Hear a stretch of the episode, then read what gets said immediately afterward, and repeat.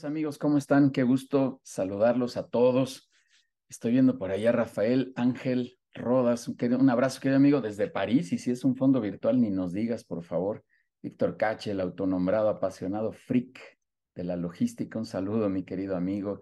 Y aquí va más, más amigos por ahí. Qué, qué gusto, qué gusto que estén por aquí eh, en este espacio de People and Business, donde queremos generar contenido. Ya veo hoy también un saludo, mi querido amigo, siempre con su frase a nivel de cancha que la ando presumiendo por todos lados, con, tus, con los respectivos créditos, por cierto, con el debido registro de, de, autoría que esto implica. Eh, el día de hoy con este tema bien, bien padre, del, del, tema de las marcas, de, todo este asunto que tenemos que registrar y que tenemos que tener muy, muy presente, lo que significa generar una, una marca y que esto impacte en nuestra estrategia de negocio. Eh, Ileana, yo, yo he dicho constantemente, casi, casi cuando arranco mis presentaciones de negocio que me piden por ahí tener eh, algún tipo de, ponencia de negocios, les digo, oigan, este, a ver, denme un segundito que aquí algo está, ahí estamos ya. Eh, algo que con lo que arranco las sesiones es le digo, ya, oigan, si quieren hacer una buena estrategia de, de negocio, no entren a la guerra de precios, esa es súper peligrosa. Tengan cuidado si solo tienen, voy a exagerar, pero, pero solo para ser así didáctico, si tienen solo un cliente, aguas, porque pues dependen de ese cliente literal, si, si le pasa algo a ese cliente, pues están en, en, en un aprieto por ahí. No dependan de un solo proveedor, porque es, es el efecto inverso, pero es lo mismo, ¿no? Pues si no, no, él no tiene otro tipo de producto, efectivamente te va a meter en un, en un aprieto. No, estate muy consciente de las condiciones en las que hoy compramos, porque hoy estamos sobreinformados, ¿me cachan? Eh, hoy tenemos mucha facilidad y siempre digo, Ileana, pues hace muchos años cuando yo iba, es mi ejemplo de siempre, cuando iba a comprar una televisión visitaba varias tiendas, veía cuál era la mejor y regresaba literal a esa tienda. Hoy tumbado en el sofá puedo estar revisando dónde está la mejor televisión, puedo estar viendo características, quién me entrega a domicilio, eh, si hay inventarios, cómo puedo pagar, o sea, una, una serie de cosas. Y la última, por eso la dejé a propósito al final, es el poder de las marcas. Y, y estos cinco elementos son algo que yo digo que debemos de cuidar muchísimo en nuestros negocios. Repito, el tema de los precios, el tema de no tener un cliente, solamente un cliente, no tener solamente un proveedor el tema de que estamos sobre informados para efectos de las compras y que esto ha cambiado y el poder de las marcas. Y aquí, antes de ya darte la palabra, Ileana, yo diría, las grandes marcas, estas que ya tienen una marca bien posicionada y que están dentro de su estrategia de negocio como un trabajo activo todos los días, pues, valga la expresión, nos pueden aplastar porque tienen una gran marca. Pero si lo vemos desde la cancha de las pymes, pues evidentemente nosotros también tenemos que desarrollar una marca. Y finalmente eso es lo que somos, una marca. Yo diría desde la marca personal hasta la marca de negocio, que a veces se empalma por ahí. Ya ahorita vemos si nos platicas de eso, bueno, pero que, que, que, tenemos que desarrollar este tema de la marca, ¿no? En el podcast que tuvimos reciente decía, oye, pues es que te arrancas con un dibujito que le dices que es tu logo y ahora ese es tu logo y con eso empiezas a trabajar. Pero no registras nada, no haces nada al respecto, no potencializas esta marca. Y luego ya que tienes un trabajo avanzado, un tiempo ya desarrollando esta marca, otra vez valga la redundancia, pues resulta que ni la has registrado, que ni lo tienes como parte de tu estrategia, que no entiendes bien qué hacer, nada más hiciste este dibujito, vamos a decirlo así coloquialmente. Así que, Ileana, de verdad gracias por venir a compartir. Creo que coincidimos con la importancia que tiene el poder de las marcas dentro de una estrategia de negocio. ¿Qué te parece lo que te platico? Y gracias por venir, Ileana. Bueno, antes que nada, muchísimas gracias, Judiel, por la invitación. Gracias a People and Business. Y muchísimas gracias también a toda la comunidad, a toda la tribu que está aquí conectada, eh, desmañanándose con nosotros. Eh, muchísimas gracias eh, por su presencia y por su tiempo. Y pues la verdad es que me hace muchísimo sentido lo que dices. Em, muchas veces las cosas legales las postergamos como las cosas médicas, ¿no? De, ay, chin, tengo que que registrar una marca, tengo que gastar en algo que no veo, ¿no? O como los seguros. Eh, híjole, tengo que pagar el seguro, pero quién sabe si lo use, si no lo, si no lo use. Y finalmente son cosas de prevención.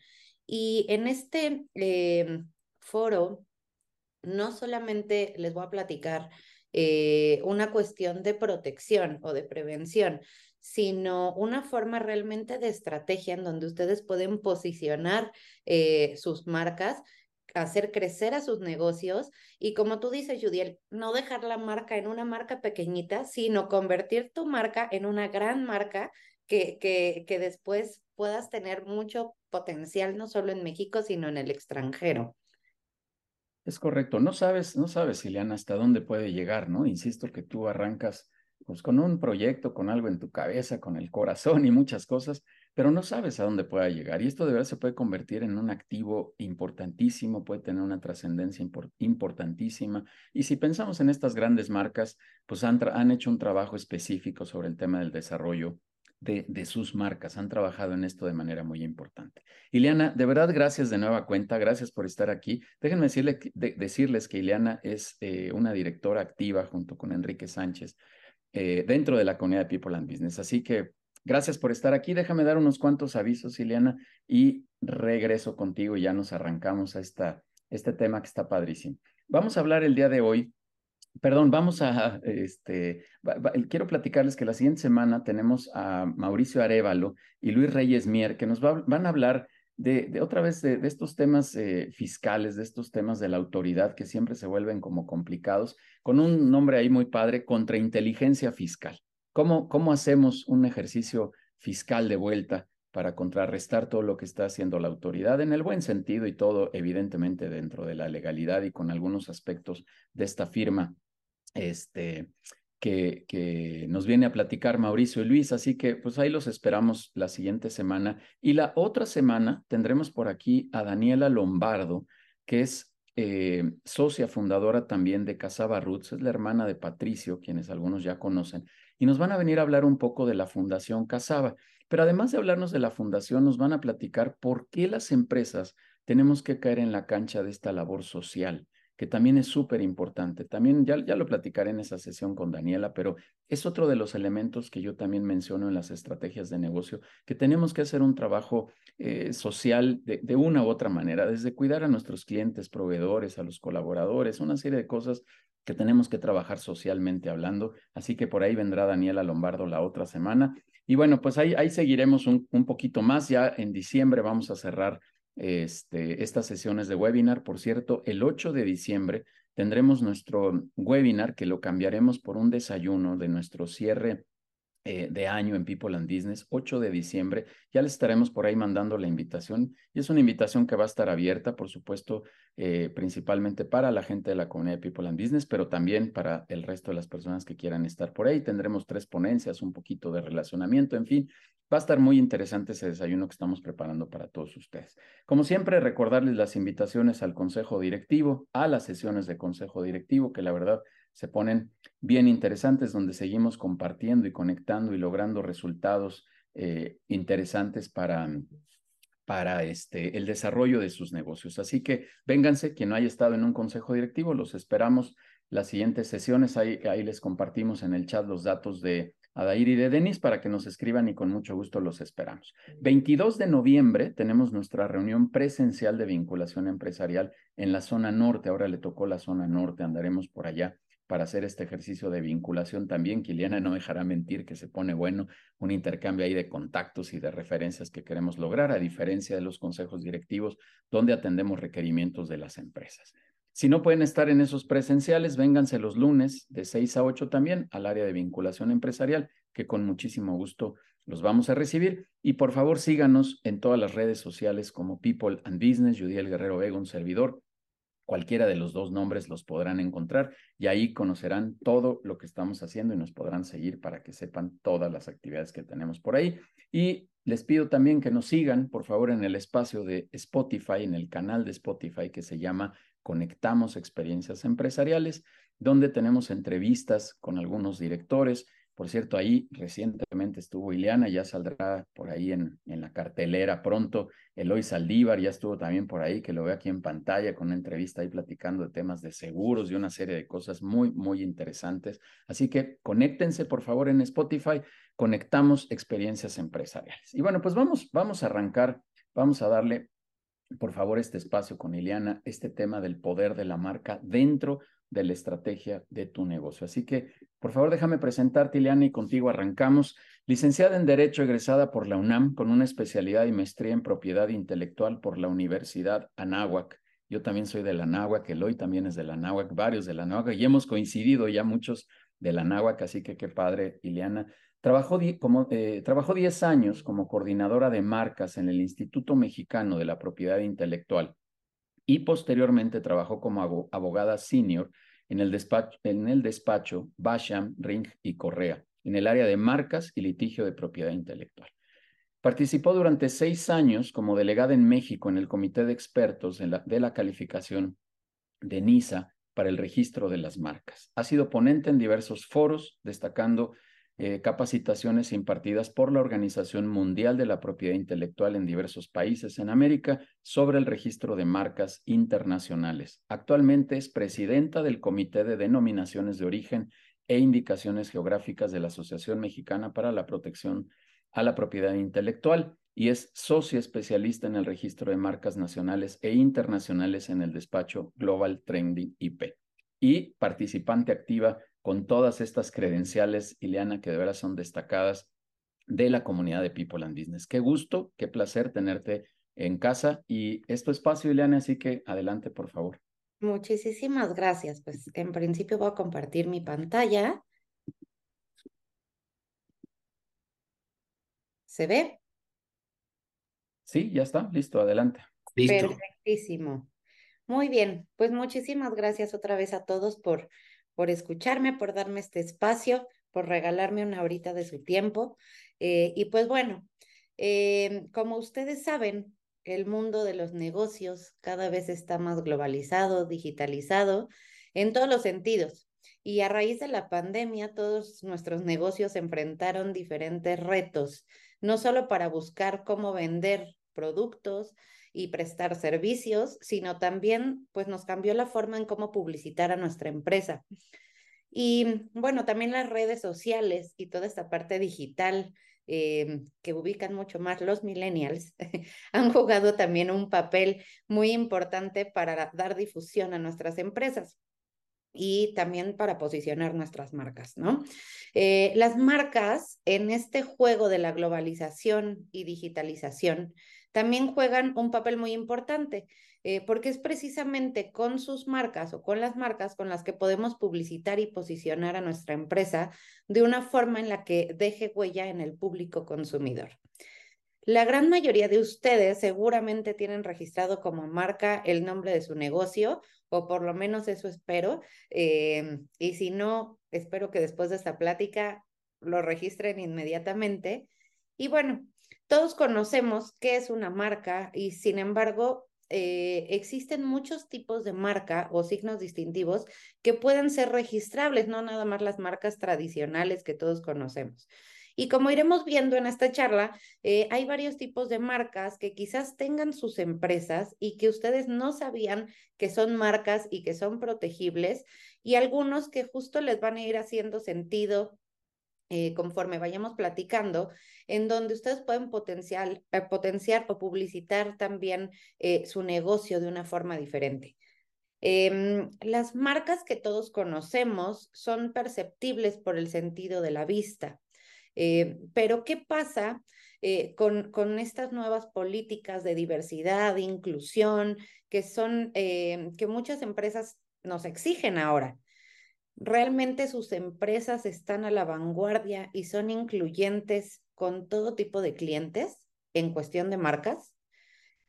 Mm, ¿Ustedes sabían que también existen marcas que no precisamente son perceptibles solo por el sentido de la vista? ¿Sabían que de acuerdo a varios estudios, el sentido del oído suele tener un mayor impacto en la memoria de los consumidores que lo percibido por la vista? Pues bueno, de todo esto vamos a platicar el día de hoy. Y bueno, para entender el mundo de las marcas eh, y para qué nos sirven para potenciar nuestros negocios, pues hay que empezar explicando de dónde vienen y cómo se protegen. Y bueno, eh, voy a dar un poquito de teoría, espero no aburrirlos, pero bueno, las marcas provienen de un universo eh, que se llama propiedad intelectual. La propiedad intelectual en sentido general, es aquel derecho que otorga el Estado a los inventores, a los artistas, a los empresarios, comerciantes o prestadores de servicio que de manera exclusiva y temporal pueden explotar eh, sus invenciones, obras, eh, signos distintivos en un determinado territorio. Es decir, la propiedad intelectual da un derecho exclusivo por un tiempo determinado y en un territorio determinado. Y a su vez, esta propiedad intelectual, que digamos que es el universo, se divide en dos grandes mundos. El primero se llama propiedad industrial, que es aquel en donde se protegen los inventos como las patentes, modelos industriales, diseños industriales, secretos industriales, entre otros, y los signos distintivos como las marcas, avisos comerciales, la imagen comercial, denominaciones de origen, indicaciones geográficas, entre otros. Y por el otro lado, el segundo mundo se llama derechos de autor, que es el lado romántico de esta materia, em, por medio del cual se protegen las obras artísticas, tales como las obras literarias, musicales, dramáticas, de dibujo, obras arquitectónicas. Aquí también encontramos en derechos de autor la protección de programas de cómputo, softwares, etcétera, ¿no? Y también en el mundo de los derechos de autor existen unas figuras que se llaman reservas de derechos que protegen publicaciones periódicas, personajes humanos de caracterización o ficticios, los nombres de grupos musicales o artísticos y las promociones publicitarias. Y bueno, las autoridades encargadas de proteger estos derechos son, por un lado, el Instituto Mexicano de la Propiedad Industrial, en el caso de invenciones y signos distintivos, que como mencionó Judiel, trabajé yo 10 años ahí. Y por el otro lado está el Instituto Nacional de Derecho de Autor para la parte de obras artísticas. Ahora, en esta ocasión, y ya que es un mundo tan extenso el de la propiedad intelectual, solamente nos vamos a centrar en explicar algunos de los signos distintivos que nos pueden ayudar como una estrategia para potenciar a nuestros negocios o nuestra mercadotecnia. Dentro de los signos distintivos podemos encontrar varias figuras como las marcas tradicionales que conocemos, así como marcas no tradicionales, marcas notorias y famosas, avisos comerciales, nombres comerciales, marca colectiva, marca de certificación, las denominaciones de origen e indicaciones geográficas. Y pues bueno, en esta charla nos centraremos en las marcas tradicionales, las marcas no tradicionales, las marcas notorias y famosas, avisos comerciales y marcas de certificación sobre todo. Ahora, todas estas figuras en su conjunto podemos llamarlas como signos distintivos o marcas. Al tenerlas registradas, pues constituyen uno de los activos intangibles más importantes para su empresa. Las marcas ayudan a que el consumidor identifique a su empresa, a sus productos o servicios frente a aquellos de su competencia.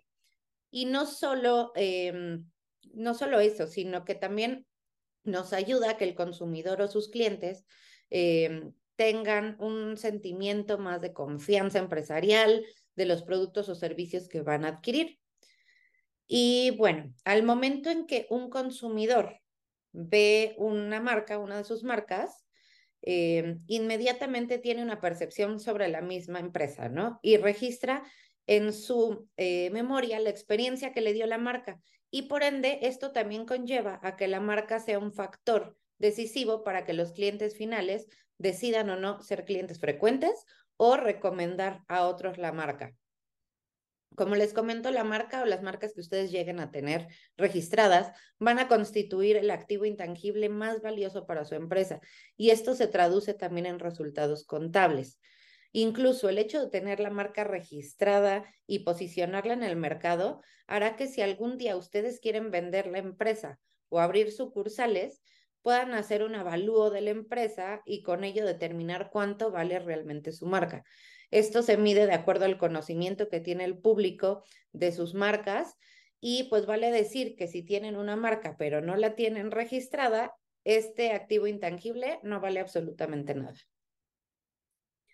Y bueno, para aterrizar un poco todo lo que les comento, vamos a explicar uno a uno de los signos distintivos, em, sobre todo aquellos que pueden tener más relevancia para potenciar sus empresas.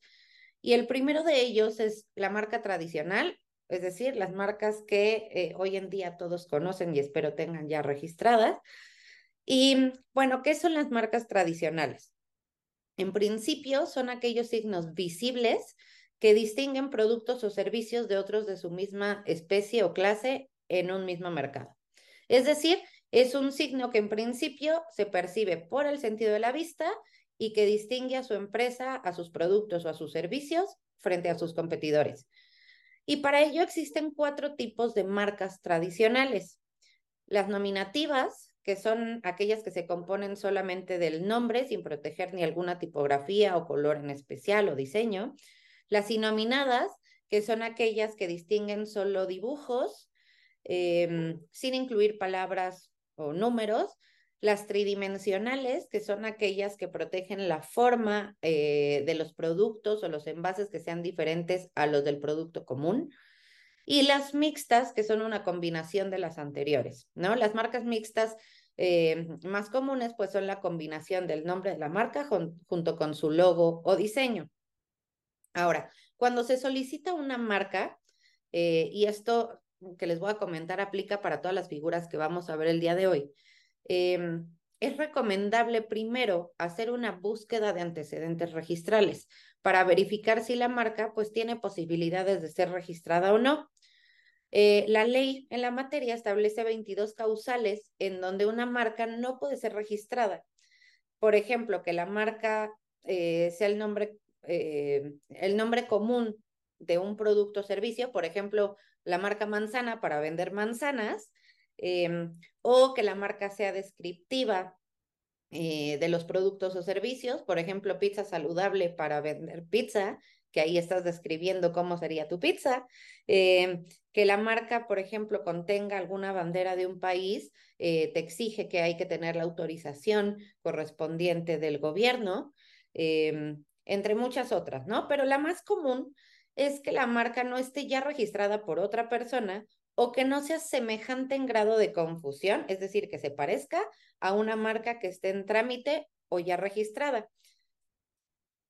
Y bueno, em, las búsquedas previas o estudios de viabilidad precisamente nos van a ayudar a determinar el porcentaje de éxito que tendremos para obtener el registro de nuestra marca. Y esto nos ayuda también a no gastar en una solicitud de marca o de registro de marca que posiblemente pues no va a tener posibilidades de registro o que tenga posibilidades muy bajas.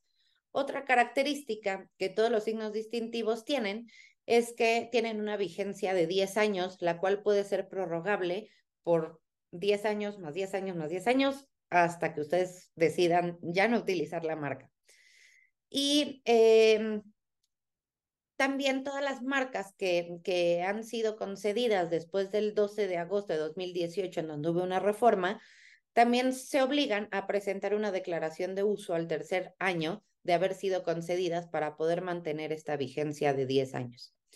Es decir, si ustedes registran una marca, la ley les va a otorgar tres años para comenzar a usarla en el mercado, ¿no? Eh, y esto se hizo un poco para evitar el secuestro de marcas, que así como ahora secuestran perros y secuestran gente, bueno, pues también existen los secuestradores de marcas que se fijan qué empresas no tienen registradas sus marcas, las registran y luego van y los extorsionan. Así que abusados con eso. Em, ahora, dentro de la ley mexicana también existen posibilidades de registrar marcas no tradicionales. Las marcas no tradicionales son aquellas eh, que, pueden ser percibidas o no, no nada más por el sentido de la vista, sino por cualquier otro de nuestros sentidos, ¿no? Como el olfato, el tacto, el gusto o el oído. Y una de las marcas más comunes son las marcas sonoras. Em, estas marcas sonoras pues, realmente son sonidos que identifican a nuestra empresa, a nuestros productos o nuestros servicios sin necesidad de ver el logotipo de la empresa y de saber el nombre de la marca. Por ejemplo, eh, ¿quién de ustedes puede identificar estos sonidos?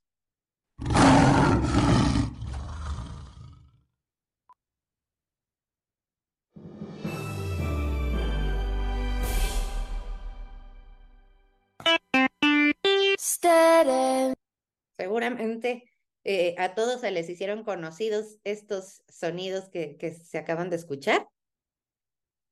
Y bueno, Em, como pueden ver, una marca sonora, eh, pueden existir dos tipos de marcas sonoras, ¿no?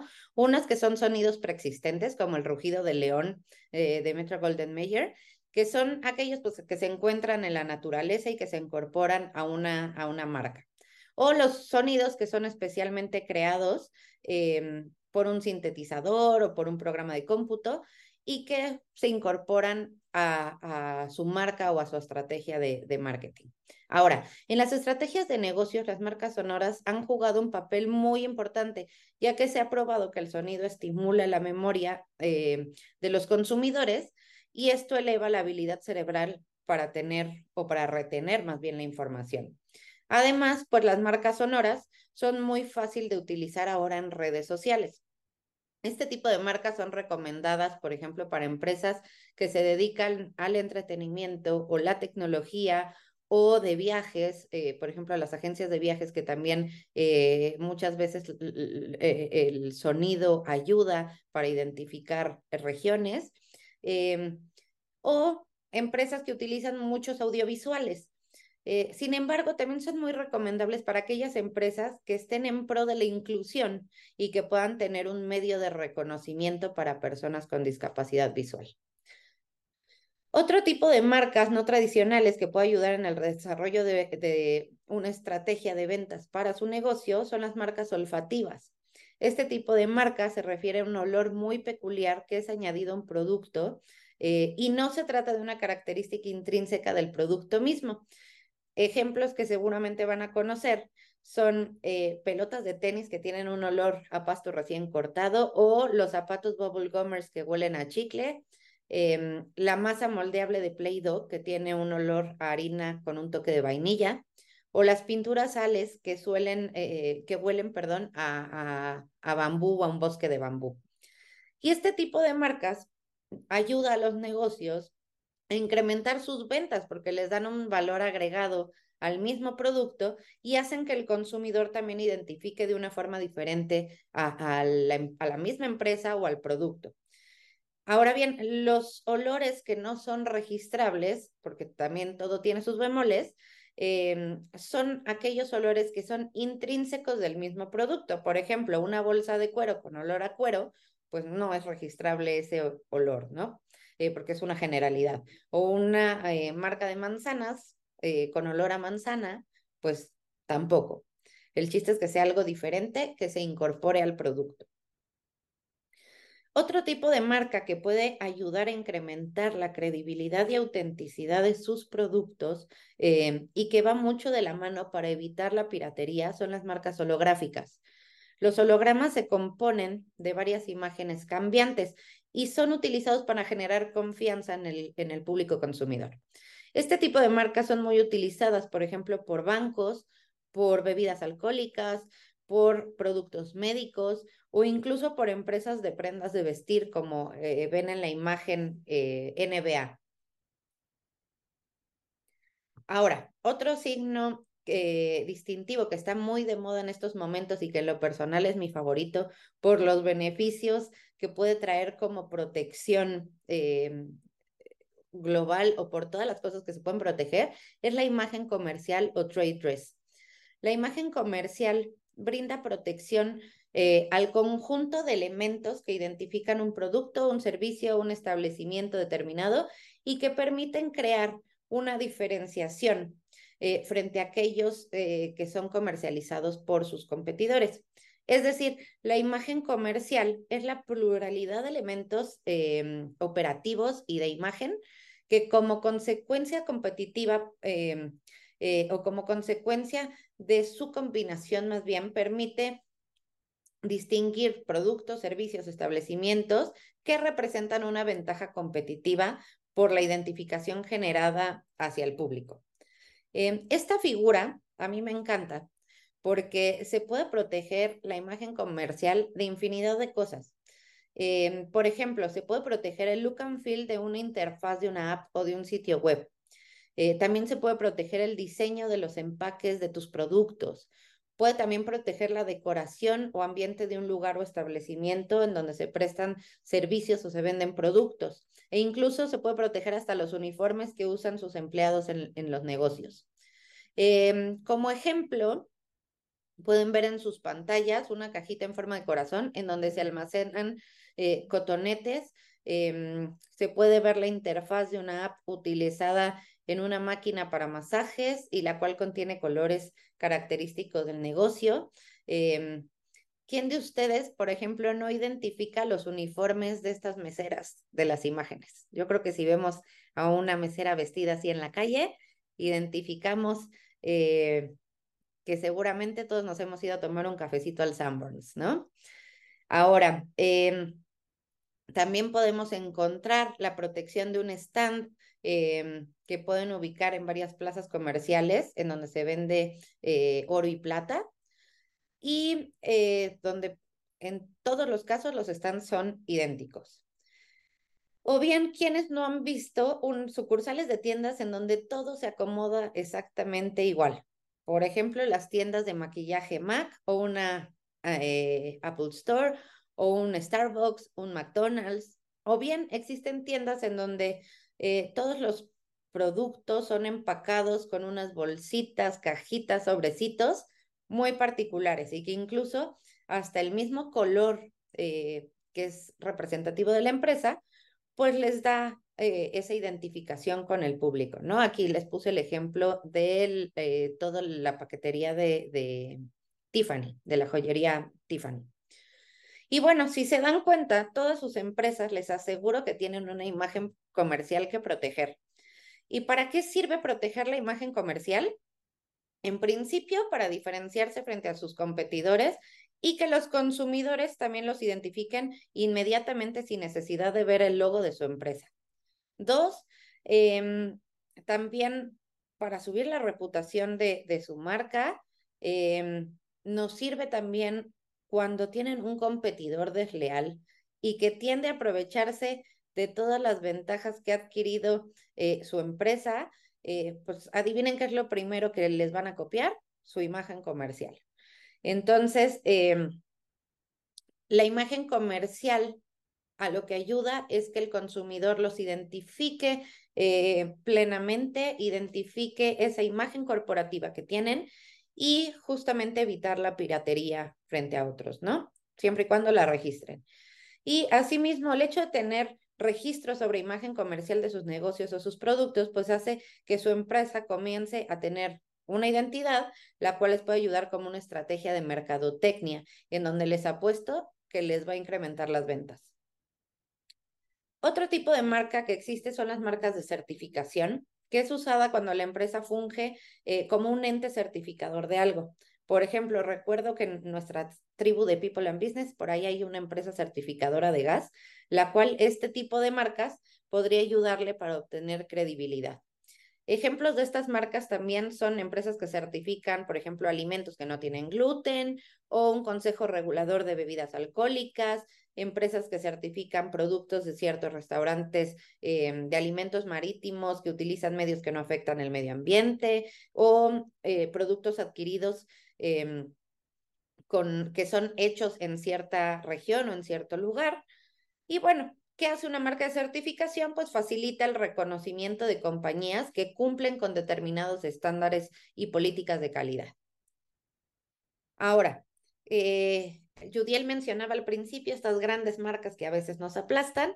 Estas grandes marcas eh, pueden ser conocidas o pueden ser llamadas como marcas famosas y notorias y espero que pronto alguno de ustedes pueda obtener el reconocimiento de marcas notorias y famosas o, famosa, que sí se puede. ¿Y qué son? Las marcas eh, notorias y famosas son diferentes, aunque pareciera que es lo mismo. Y una marca famosa eh, es aquella eh, que es conocida por la mayoría del público consumidor, independientemente del gremio, de la edad del consumidor, de la clase social. Por ejemplo, estas marcas famosas son Televisa, Bimbo, Jumex, que todo mundo ubicamos. Em, por otro lado, las marcas notoriamente conocidas o marcas notorias son aquellas que, como bien se dice, son conocidas por un sector determinado en México. Por ejemplo, Electra, eh, Bodega Urrera, y en el caso de la tribu, pues me atrevería a decir, por ejemplo, que en el campo de los seguros podría ser Prudential, ¿no? Que, es una marca que en el gremio es conocida. ¿Qué ventajas eh, tiene solicitar ante Limpia el reconocimiento de mi marca como notoria o famosa?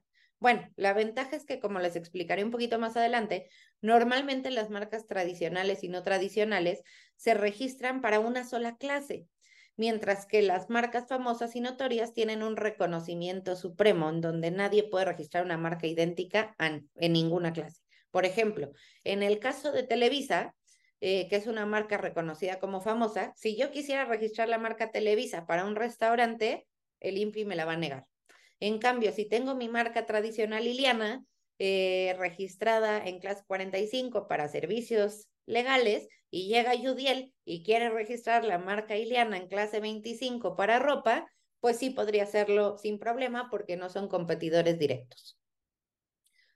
Em, ahora, las marcas, eh, o para que una marca pueda ser reconocida como notoria o famosa, eh, se necesita demostrar con estudios de mercado el grado de conocimiento del público, el uso de la marca, em, la publicidad que han realizado eh, y además tener un registro de marca tradicional.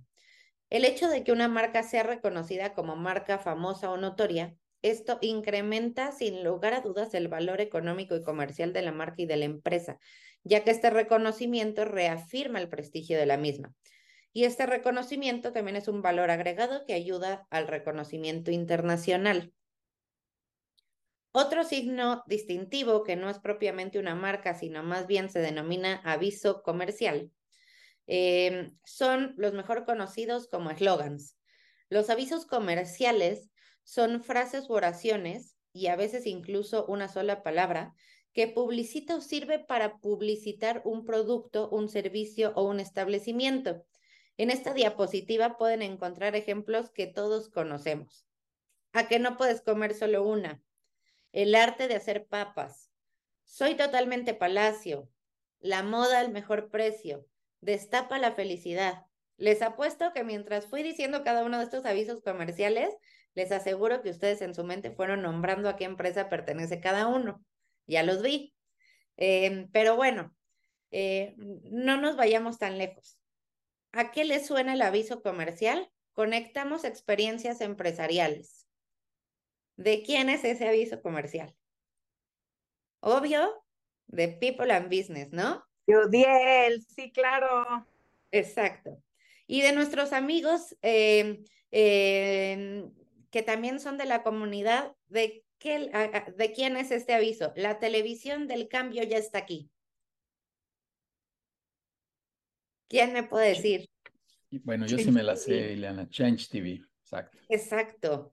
Bueno, Amigos, ¿y ya lo registraron esos avisos comerciales? ¿O saben si esos avisos comerciales los tiene registrado alguien más y ustedes los están utilizando sin registro? Eh, pues bueno, se los dejo de tarea porque hay que revisar y registrarlos. Y bueno, estas figuras que vimos, considero que son eh, las figuras que no debemos perder de vista como empresarios y que nos pueden ayudar eh, o pueden ayudar a sus negocios en todas sus estrategias de crecimiento y marketing.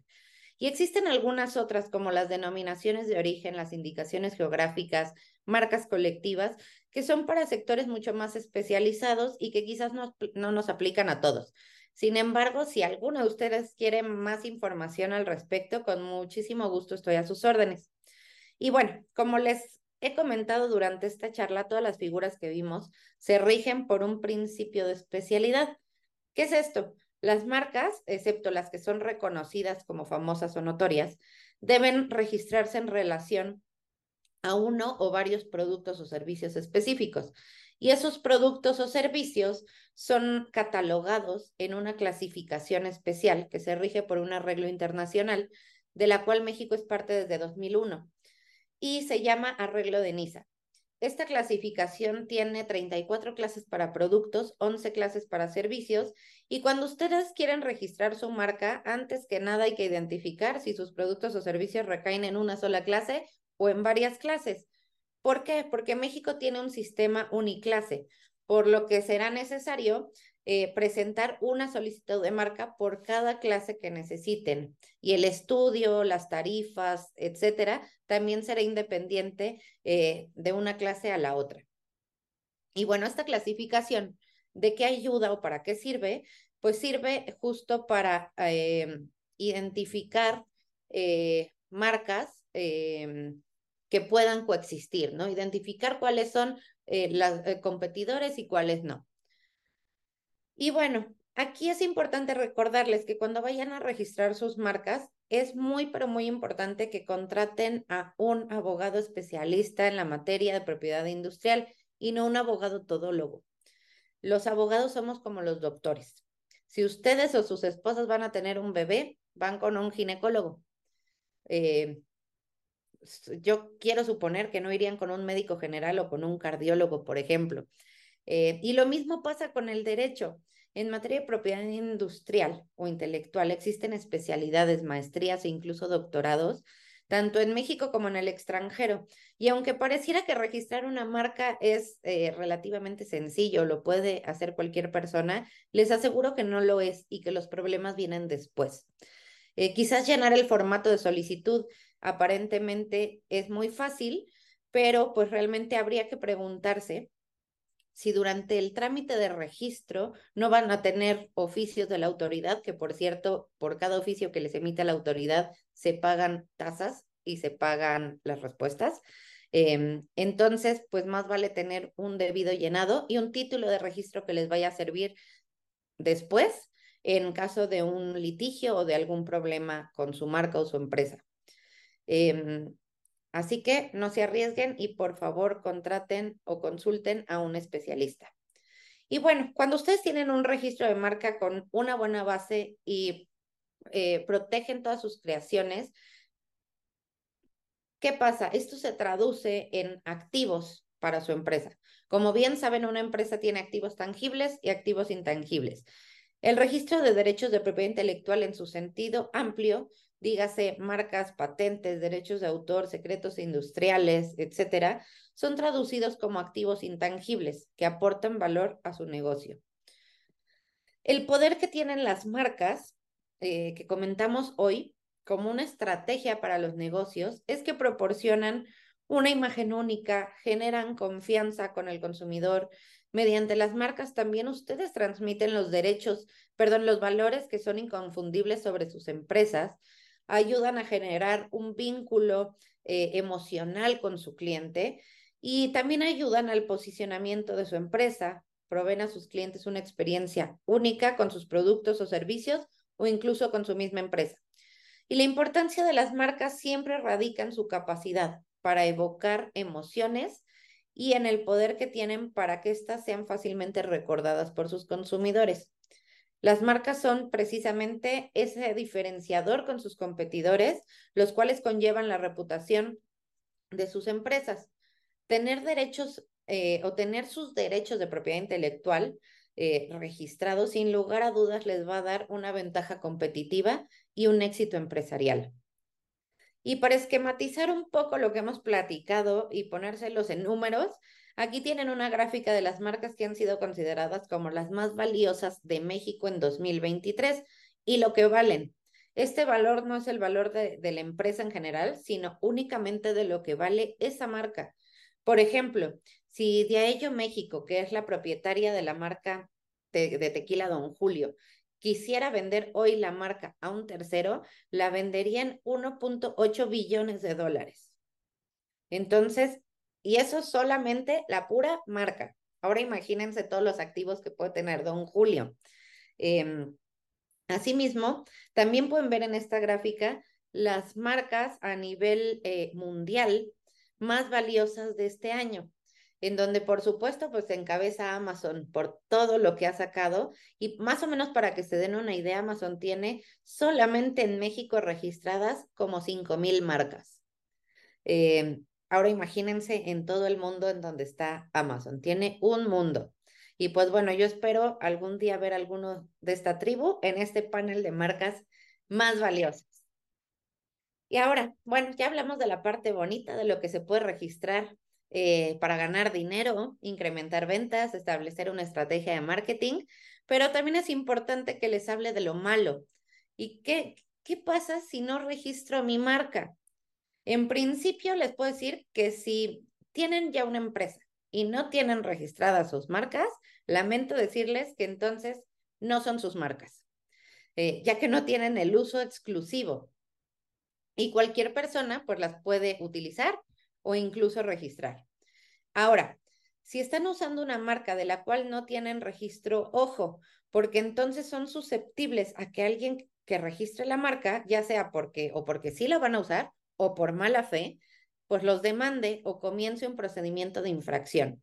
Y aunque ustedes en un litigio puedan demostrar que ustedes tienen un mejor derecho sobre la marca, que la han venido usando de buena fe, eh, que la usaron primero que el otro, o porque quien demanda ni siquiera la usa y los está extorsionando, porque créanme que hay mucho extorsionador en materia de marcas, eh, la realidad es que solamente en defenderse van a gastar un dineral.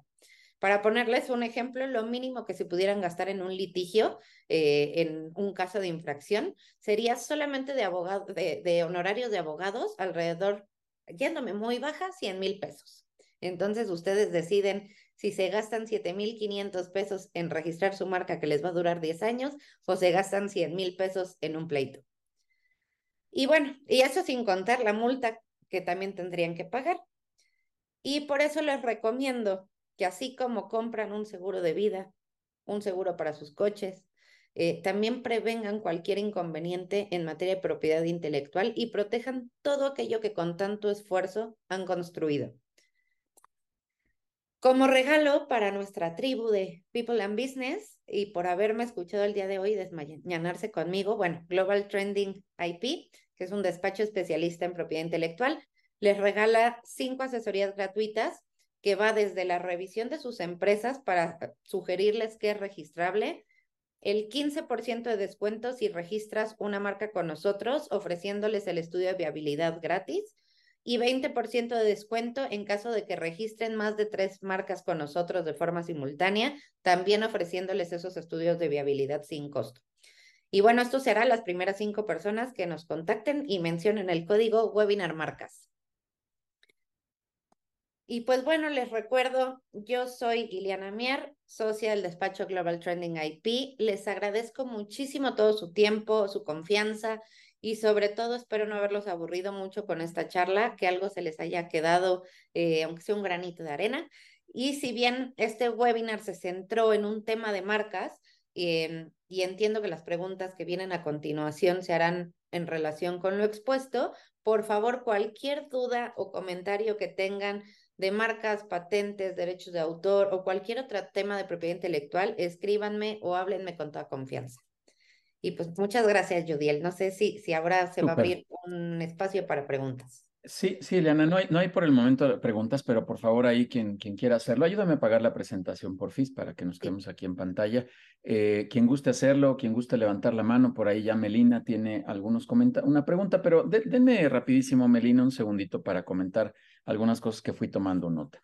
Qué, qué importante es registrar, eh, Ileana, me hiciste pensar todos estos temas de eh, tecnología, de ideas, de proyectos, de modelos de negocio, etcétera, que de repente estamos ideando, porque en eso estamos trabajando todos los días. Y, y, déjame combinar el, el, título de esta ponencia, ¿no? Que es todo este tema de la marca como parte de una estrategia que tienes en tu modelo de negocio, en tu desarrollo de negocio. Es, es, eso es con lo que más me quedo, porque si solamente haces el registro, bueno, ya cumpliste con, toda la normatividad que nos estás diciendo, pero el hecho de que incorpores esto a tu modelo de negocio es potencializar absolutamente ya el tema de la marca. O sea, es, es como la, gasolina, es el, propulsor ya que, le va a dar a esta marca un impacto importante. Así que, por favor, yo diría, toda la gente que, que tenga todo este, este tema, bueno, son los que se me ocurrieron, los que anoté, ¿no? Pero temas de tecnología, sobre todo una app, hay que registrarla, hay que, hay que darle toda la, la eh, el, el, tema legal que esto amerita, estas ideas, proyectos, nuevas líneas de negocio son súper importantes. Yo, yo, yo, te quiero hacer algunas, algunas preguntas y, y, iremos comentando un poquito más, Ileana, en lo que, en lo que alguien por ahí nos pregunta. Eh, eh, ¿qué, ¿qué, hacemos en los primeros pasos? O sea, ¿qué, qué, ¿qué hacemos? Porque habitualmente te decía en el podcast, pues le pedimos al diseñador que nos haga un dibujito, nos inventamos un, un nombre, una, una frase comercial, como mencionabas el caso de People and Business, de conectamos experiencias empresariales, lo ponemos en el diseño, lo ponemos en una página, lo ponemos en nuestra folletería y empezamos a trabajar y decimos que ya nos llamamos People and Business y que conectamos experiencias empresariales. Y después, oh sorpresa. ¿Qué, son esos primeros pasos? ¿Qué hacemos en los primeros pasos? Voy, Melina y Alejandro, denme un segundito eh, que nos responda esto y, arrancamos con ustedes. ¿Qué, ¿Cómo lo ves, este, Ileana? Miren, lo primero es cuando, cuando están con un diseñador creando un logo, creando su marca, antes de que ustedes empiecen a gastar en toda la papelería, folletos, publicidad, yo les aconsejo que justo se acerquen a un abogado especialista en propiedad intelectual para que hagan un estudio de viabilidad, de ver si esa marca que están creando y a la cual le van a invertir dinero se puede registrar. Em, si el abogado les da luz verde, bingo, ¿no? Eh, pueden empezar a hacer su papelería si quieren y a la par pueden esperar a que se obtenga eh, el registro de su marca.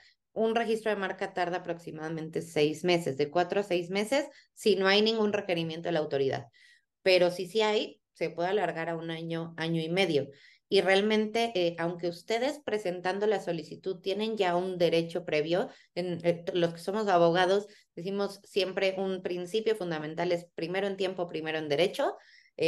Es decir, quien presente primero su solicitud empieza a tener derechos, ¿no?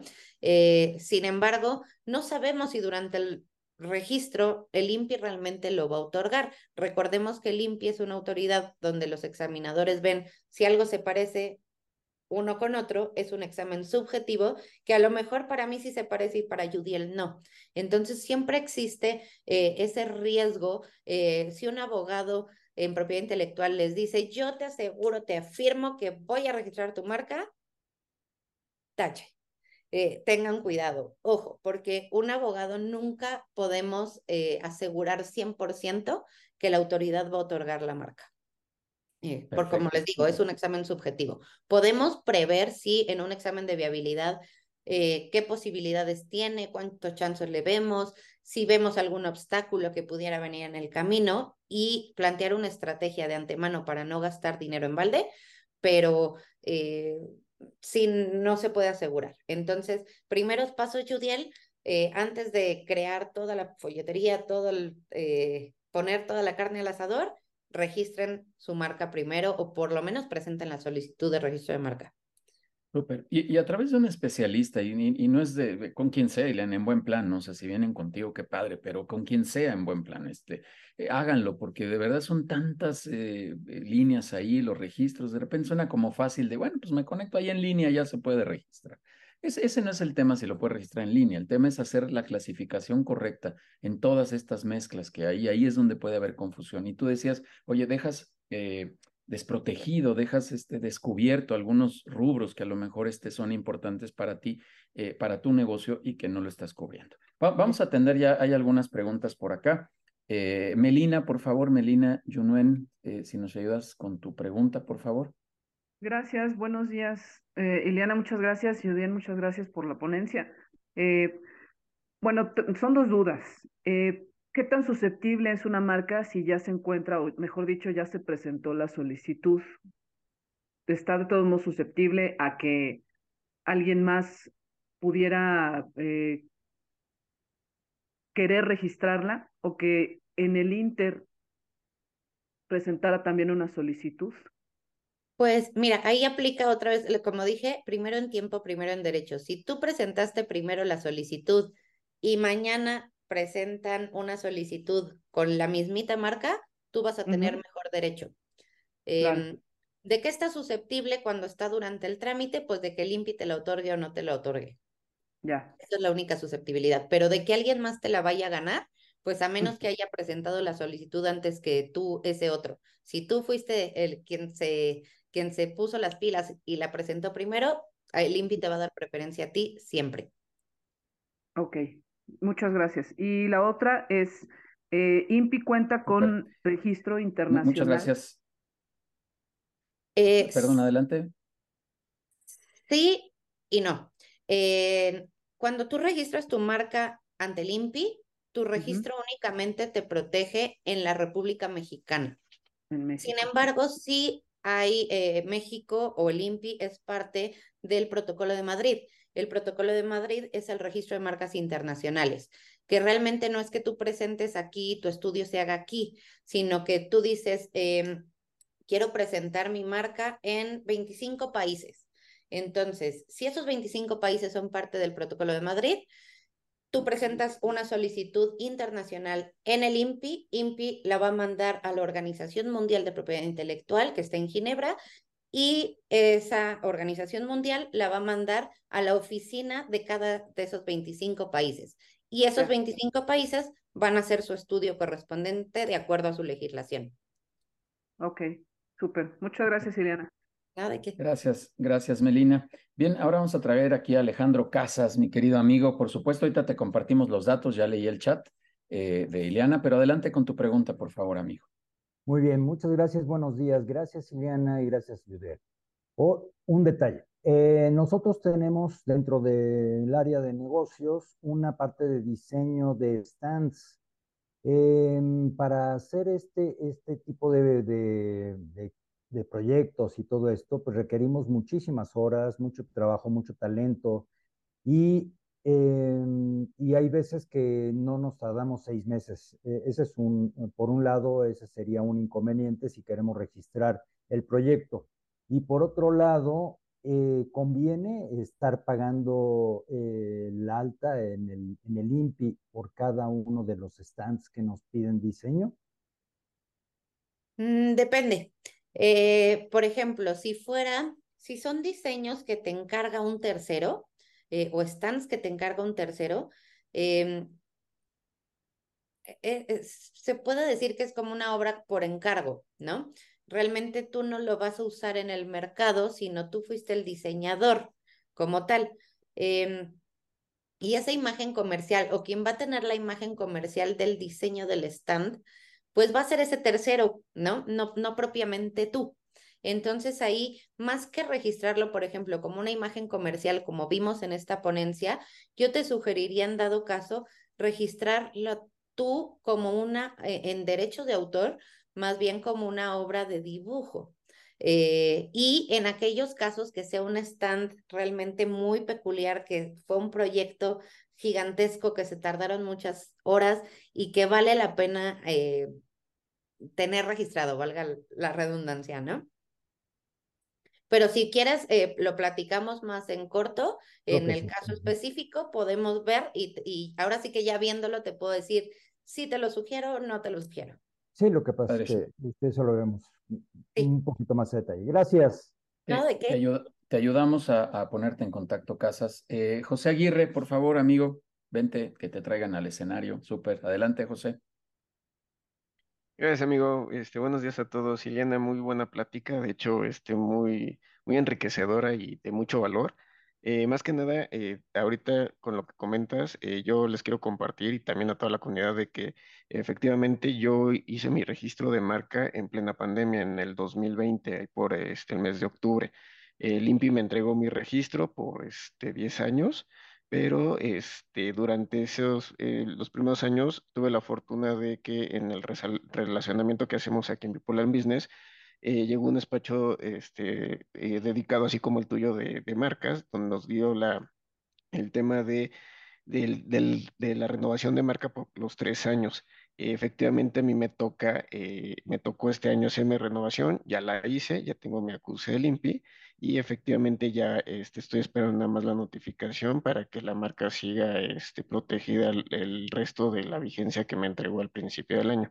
Eh, yo aquí eh, efectivamente los, les quiero eh, invitar a todos los que están aquí en este webinar, que, este, que, que ahorita la información que, compartiste en este momento es, es correcta y que efectivamente si tenemos ya marcas registradas después del 2018, el trámite es muy sencillo. Es, sí es importante acercarse con un despacho especializado como el tuyo y como el que está en, este, en la tribu, eh, que ellos son los expertos, efectivamente, realmente este, el trámite no se tarda más de, un día, ni siquiera medio día, son cuestión de media hora aproximadamente, y eso que ya me estoy viendo muy holgado, y ya uno queda muy, muy tranquilo en el sentido de que la marca sigue registrada y si alguien trata de utilizarla, pues ahí está el, candado con el INPI, ¿no? Entonces, este, realmente tu información es muy de mucho valor y efectivamente este, yo les quiero compartir esto que así como experiencia que ahorita lo comentas como en, la parte de, que nos invitan, aquí hay un testimonio este, totalmente este, en vivo y a todo color de que efectivamente sí, sí hay que hacer ese trámite. Sí, muchísimas gracias, José. De hecho, sí es bien importante lo que comentas, sobre todo las declaraciones de uso, es algo relativamente nuevo. Entonces, eh, eh, sí hay, muchas personas que están perdiendo sus marcas porque los despachos o, o, ellos mismos no les dan seguimiento a este mantenimiento que también hay que hacerle a las marcas y pues no presentan declaración de uso, no presentan renovación a tiempo y se pierden. Y llega, perdón por la expresión, pero llega un gandaya la, la registra y ¿qué creen? Todo su negocio se fue para atrás. Correcto. Y, nada más una última bueno, esta sí es pregunta y nada más así como reafirmar. Eh, por ejemplo, yo me dedico a lo que es el tema del café y cuando registré mi marca, este, hay muchas marcas registradas con el tema de café, digamos, Café Los Lirios, Café Los Portales, Café Finca Las Fátimas, o sea, muchos temas con la, con la palabra café tengo entendido que ahí el limpia ha sido muy accesible porque como también esa palabra café se utiliza para restaurantes, barras de café, cafeterías, al momento que tú inscribes una marca que haga café con una taza o con algo que relacionado con el grano de café, no pone mucho impedimento porque sabe que hay, hay un mundo en donde se utiliza eh, este, el mismo concepto o digamos el, el, mismo este, branding que va dirigido a cierto sector o cierto este, determinado eh, alcaldía, digamos en este caso de la Ciudad de México, que pues vas a poner una cafetería o un restaurante, entonces en ese sentido creo que el INPI, tengo entendido yo, nomás tú confírmame si es que ha sido más accesible de que ah, vas, a, vas a poner una cafetería o vas a poner un expendio de café y ese café, no hay bronca, inscribe tu marca y yo soy accesible. Sí, más que ser accesible, el término café, la palabra café está diluida. ¿Qué pasa? Que, que la palabra café no incorpora eh, algo distintivo a tu marca. Sería, no sé, café los lirios. Los lirios es lo que le da importancia a tu marca. El término café, digamos que es como secundario. Y cuando un término ya está diluido en la misma clase, eh, el INPI la concede, hace esa como concesión, siempre y cuando existe esa dilución de un término genérico. Ah, ok, perfecto. Súper. Súper. Mil gracias, José, gracias, José. Y vamos con Roberto Vázquez, y ahorita ya me voy al chat por acá a ver otras preguntas que están. Roberto Vázquez, por favor, adelante. Hola, hola, ¿qué tal? Muy buen día, muchas gracias. Yo, yo tengo una duda. Hace poco, en agosto, eh, si no mal recuerdo, hice registro de una imagen comercial. Yo trabajo en franquicias. Eh, tuve que desistirme de muchas cosas, solamente dejar eh, características diferenciadoras en, en la imagen. Y mi duda es, dentro de estas franquicias tenemos tres modelos diferentes de negocios. hablando, por ejemplo, de una isla, de un local, comercial, de un pie de calle. Mi duda es, ¿tendría que hacer un registro de imagen comercial por cada modelo de negocios o solamente con el que ya estoy en trámite podría abarcar ya el concepto de, del negocio en sí por la marca? Eh, yo te sugeriría que sí hicieras uno por cada eh, modelo eh, por ejemplo, eh, una imagen comercial para los locales, eh, establecimientos fijos, ¿no? Otra imagen comercial para las islas. Em, es decir, esos diferenciadores te van a ayudar. Si bien las sucursales, no sé, de establecimientos físicos, pues muchas veces no son idénticos porque el local, uno es más grande, otro es más chiquito, uno es en forma de L, uno es vertical, etcétera, etcétera, sí em, el hecho de que tú tengas un registro principal en donde los, eh, tú resaltes en la descripción de la marca los elementos operativos que realmente quieres proteger, te va a ayudar para todas las demás o para todas las sucursales que tengas. Eh, pero si, por ejemplo, una isla, pues es diferente a un establecimiento físico, entonces ahí yo te sugeriría que fueran dos registros diferentes. Ok, de acuerdo. Sea, tú, muchísimas gracias. Gracias, Roberto. Y Iliana, vamos a ver algunas preguntas por acá en el chat de voladísima para cuidar el tiempo. Eloy Saldívar nos dice, si ya tenemos marca registrada y alguien quiere registrar una marca semejante en palabras, ¿puedes ayudarnos con este tema? Sí, claro. De hecho, eh, nuestro despacho algo que tiene especial y que no todos los despachos de propiedad intelectual lo tienen, son sistemas automáticos de vigilancia. ¿Qué quiere decir? Nosotros, por ejemplo, vigilamos eh, al día se presentan más de mil marcas eh, o más de mil solicitudes de marcas. Entonces, lo que hace nuestro sistema es vigilar eh, todas las marcas que se presentan diariamente. Hacemos un match con las marcas de nuestros clientes y vemos si hay alguna o algún tercero que quiera registrar una marca idéntica o similar a las marcas que nosotros vigilamos en el despacho. ¿Y qué pasa? Si detectamos que un tercero quiere registrar una marca muy parecida a la nuestra, em, hay la posibilidad de presentar una oposición. México tiene un sistema de oposición en donde tú, eh, luego, luego que se presenta una solicitud, sale publicada en la Gaceta de la Propiedad Intelectual, tienes 30 días para presentar una, oposición, entonces se hace un escrito, que es como una, un escrito como si fuera una pequeña demanda, para decirle al INPI, oye INPI, yo no quiero que tú le vayas a otorgar la marca a esta persona porque es igualita o se parece en este aspecto, en estas palabras o en este diseño a mi marca. Y entonces me vas a causar un perjuicio a mí si tú registras eh, o otorgas el título.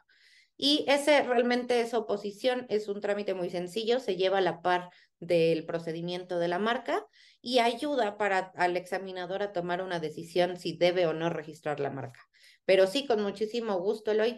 Eh, te digo, nosotros eh, vigilamos sus marcas desde el día uno que a nosotros nos brindan la confianza, se meten al sistema de vigilancia sus marcas eh, y les estamos reportando periódicamente si hay algo extraño que notamos. Muy bien, ahí les ayudamos a entrar en contacto, Eloy. Muchas gracias. Xochitl Fernández eh, te pregunta muy valiosa información. Cuando ya está registrada la marca, pero no se hizo la validación a los tres años, ¿qué procede? Si está registrada la marca y no se presentó la declaración de uso al tercer año, tu marca ya caducó, es decir, ya no es tuya. Entonces procedería volverla a registrar desde nuevecita.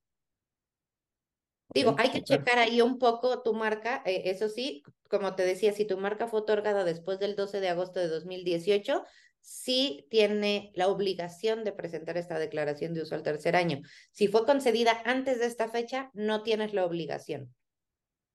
Súper.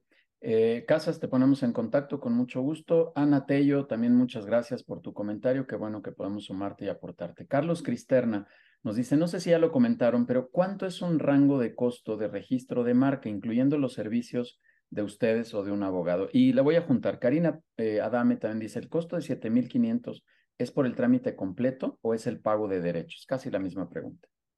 Ok, miren, el rango de precios eh, varía un poco de despacho a despacho.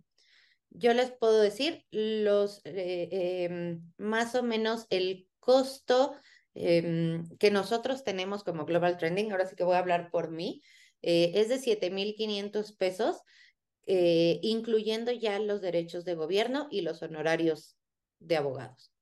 Eh, ¿Y qué cubre esta cantidad?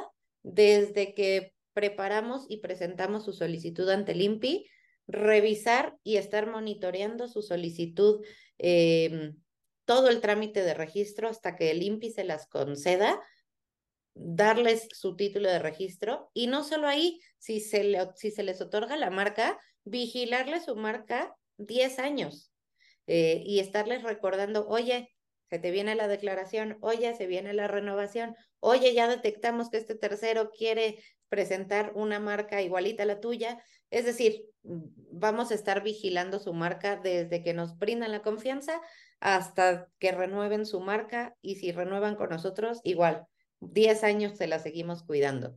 Eso es más o menos un rango de precios, 7,500. Ahora, de una marca no tradicional, que fue algo que hablamos aquí, que son un poquito más complejas eh, en la presentación, em, porque hay que presentar muchas más cosas que una marca tradicional, el costo de esos 7.500 sube a 9.500.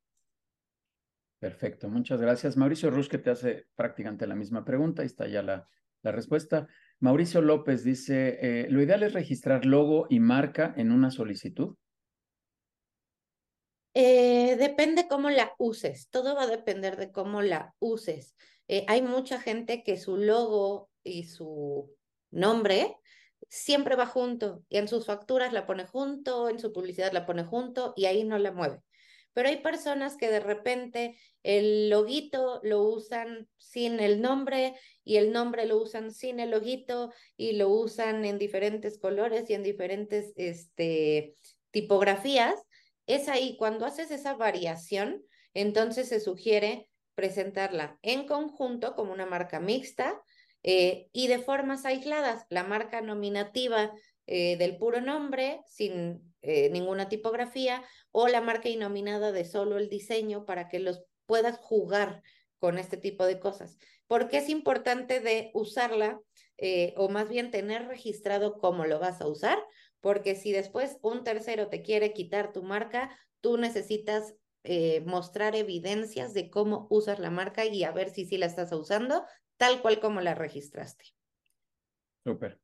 Dos preguntitas más, Ileana, y cerramos. Eh, Gretel Mesa nos dice, ¿es lo mismo el aviso de uso de marca registrada a los tres años que la renovación? ¿Cómo se tiene que hacer esto? Em, no. la declaración de los tres años, que es una declaración de uso, em, digamos que es una declaración de buena fe que tú, en donde tú le dices al INPI, sí, sí estoy usando mi marca hoy en día. Ojo, si no la estás usando a los tres años, caduca tu marca, la pierdes precisamente para no tener un secuestro de marca y que otra persona que sí la va a usar la pueda registrar. Em, y la renovación que es eh, cada 10 años, ahí tienes que presentar los derechos de la renovación y una declaración de uso también. Son dos cosas. Ahí pagas derechos em, de gobierno por renovar y por declarar uso. Entonces, sí, la renovación muchas veces eh, el costo es más alto que lo que te costó registrar la marca. Muy bien, súper. Y la última pregunta que está por acá de César Ruiz dice, ¿por qué toma tanto tiempo el obtener el certificado de registro de las marcas en México? ¿Es igual en otros países? Duración del proceso hasta obtener el certificado de marca. Pues mira, en cada país es diferente y lo que va a depender es del tamaño de la oficina, del tamaño del número de marcas que se presentan al día, etcétera. Por ejemplo, en Estados Unidos más o menos tarda alrededor de 10 meses, eh, pero te puedo decir que en Costa Rica a lo mejor tardan un mes.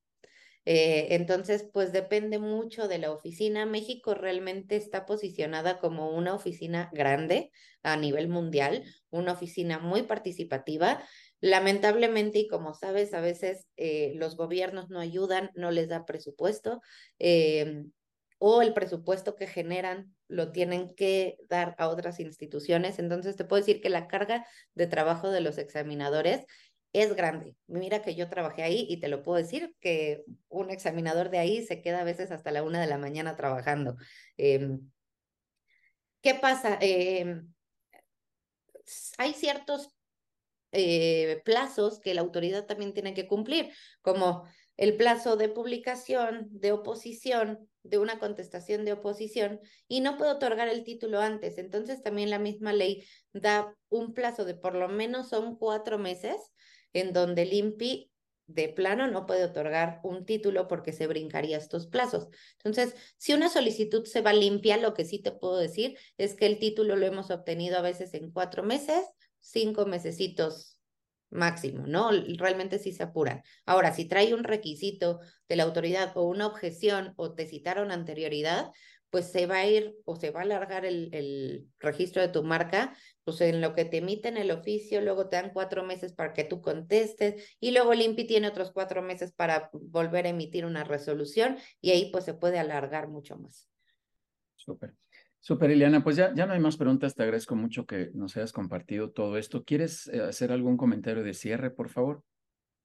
Pues muchísimas gracias a todos. Espero que eh, les haya hecho sentido lo que, lo que les comento, que les haya abierto ahí una interrogación en sus negocios, en sus cabezas, de qué pueden registrar, cómo se pueden proteger, cómo pueden prevenir, pero también cómo pueden eh, apoyar a su empresa para poderla posicionar, poderla impulsar, tener también estas herramientas eh, que son legales con marketing, eh, unirlas, fusionarlas para que puedan darle también algo diferente, un giro diferente, sean innovadores. Eh, realmente las marcas, eh, y eso no lo digo como abogada, sino en mi visión de mercadóloga sin título que me ha hecho esta carrera a lo largo de 18 años de ver pura marca. Las marcas realmente, lo ideal de una marca es que cuenten la historia de su empresa y que reflejen los valores de su empresa. Si tienen eso, y lo hacen en conjunto con un aviso comercial, con una marca sonora o con la imagen comercial de sus negocios, créanme que con poquitas cosas van a poder impulsar y, agrandar y hacer una buena estrategia de negocio. Les agradezco muchísimo toda su atención y en verdad cualquier duda que tengan, escríbanme. Eh, no cobramos por preguntar, eh, no cobramos porque me hablen, entonces con mucho gusto estoy a sus órdenes. Ahí los ponemos, los ponemos en contacto, Ileana, y recuerden que hay un beneficio ahí de cinco consultorías, cinco espacios que Ileana nos está regalando. Escríbanos por favor a las cinco primeras personas les vamos a otorgar estas consultorías privadas. Escríbanos al correo atención arroba peopleandbusiness.com.mx y ahí vamos a ir coordinando con Ileana y toda la gente que está en la comunidad, pues por supuesto que se podrá acercar con la gente eh, de Global Trending, con Ileana, con Enrique. Muchas gracias, Ileana. Y te entregamos este reconocimiento virtual digital, te lo hacemos llegar ahorita en breve, pero por lo pronto te entregamos este reconocimiento que está aquí, en agradecimiento que hayas venido a este espacio de People and Business. Ahí lo tienes. Muchas gracias, Ileana, por, por venir a compartir. Y sí, efectivamente, incorporar esto a nuestras estrategias de negocios es fundamental. En People que hablamos mucho de cómo hacer estas estrategias de negocio, es súper importante que tengamos todo este trabajo. Yo cuando empiezo a dar consejería les digo, es donde las cosas inmediatas. Oye, ya tienes todo registrado, ya tienes todo armado, ya, ya está esto bien, hay que hablar con los abogados, hay que hablar con Ileana para que esto camine de manera correcta, si no, pues este, podemos estar en problemas. Lo dijiste en tu persona, esta, esta mercadóloga improvisada, déjame decirlo así, este, no, no improvisada por, porque no sepas, sino porque no, no tienes el cargo, pero tienes mucha experiencia, es parte de este trabajo que se tiene que hacer dentro del área de marketing de, la organización y que sin duda puede generar un diferenciador importante para la, para la organización. Así que, Eliana, de verdad, muchísimas gracias. Gracias por estar aquí. Y voy a cerrar ya nada más dándole algunos, algunos avisos, como siempre. La próxima semana tendremos por aquí a Mauricio Arevalo y a Luis Reyes hablándonos de la contrainteligencia fiscal, estos temas fiscales que siempre nos causan un, un poquito de dolor de cabeza o mucho dolor de cabeza. Y la próxima semana estará Daniela Lombardo eh, directora y fundadora también de Casaba Roots, hablándonos de la Fundación Casaba, un proyecto padrísimo, ya tendremos oportunidad de contarles, pero sobre todo del por qué una organización tiene que entrar a estos aspectos sociales de, y, de, desarrollo comunitario también, que la verdad es algo súper importante dentro de las organizaciones. Vénganse, por favor, el 22 de noviembre tenemos nuestro evento de vinculación empresarial. El 8 de diciembre tenemos nuestro desayuno de cierre de año en People and Business con tres ponencias que la verdad van a estar fabulosas. Vamos a estar hablando de temas totalmente de vanguardia y va a estar muy, muy padre. 8 de diciembre cerraremos nuestras actividades con este desayuno.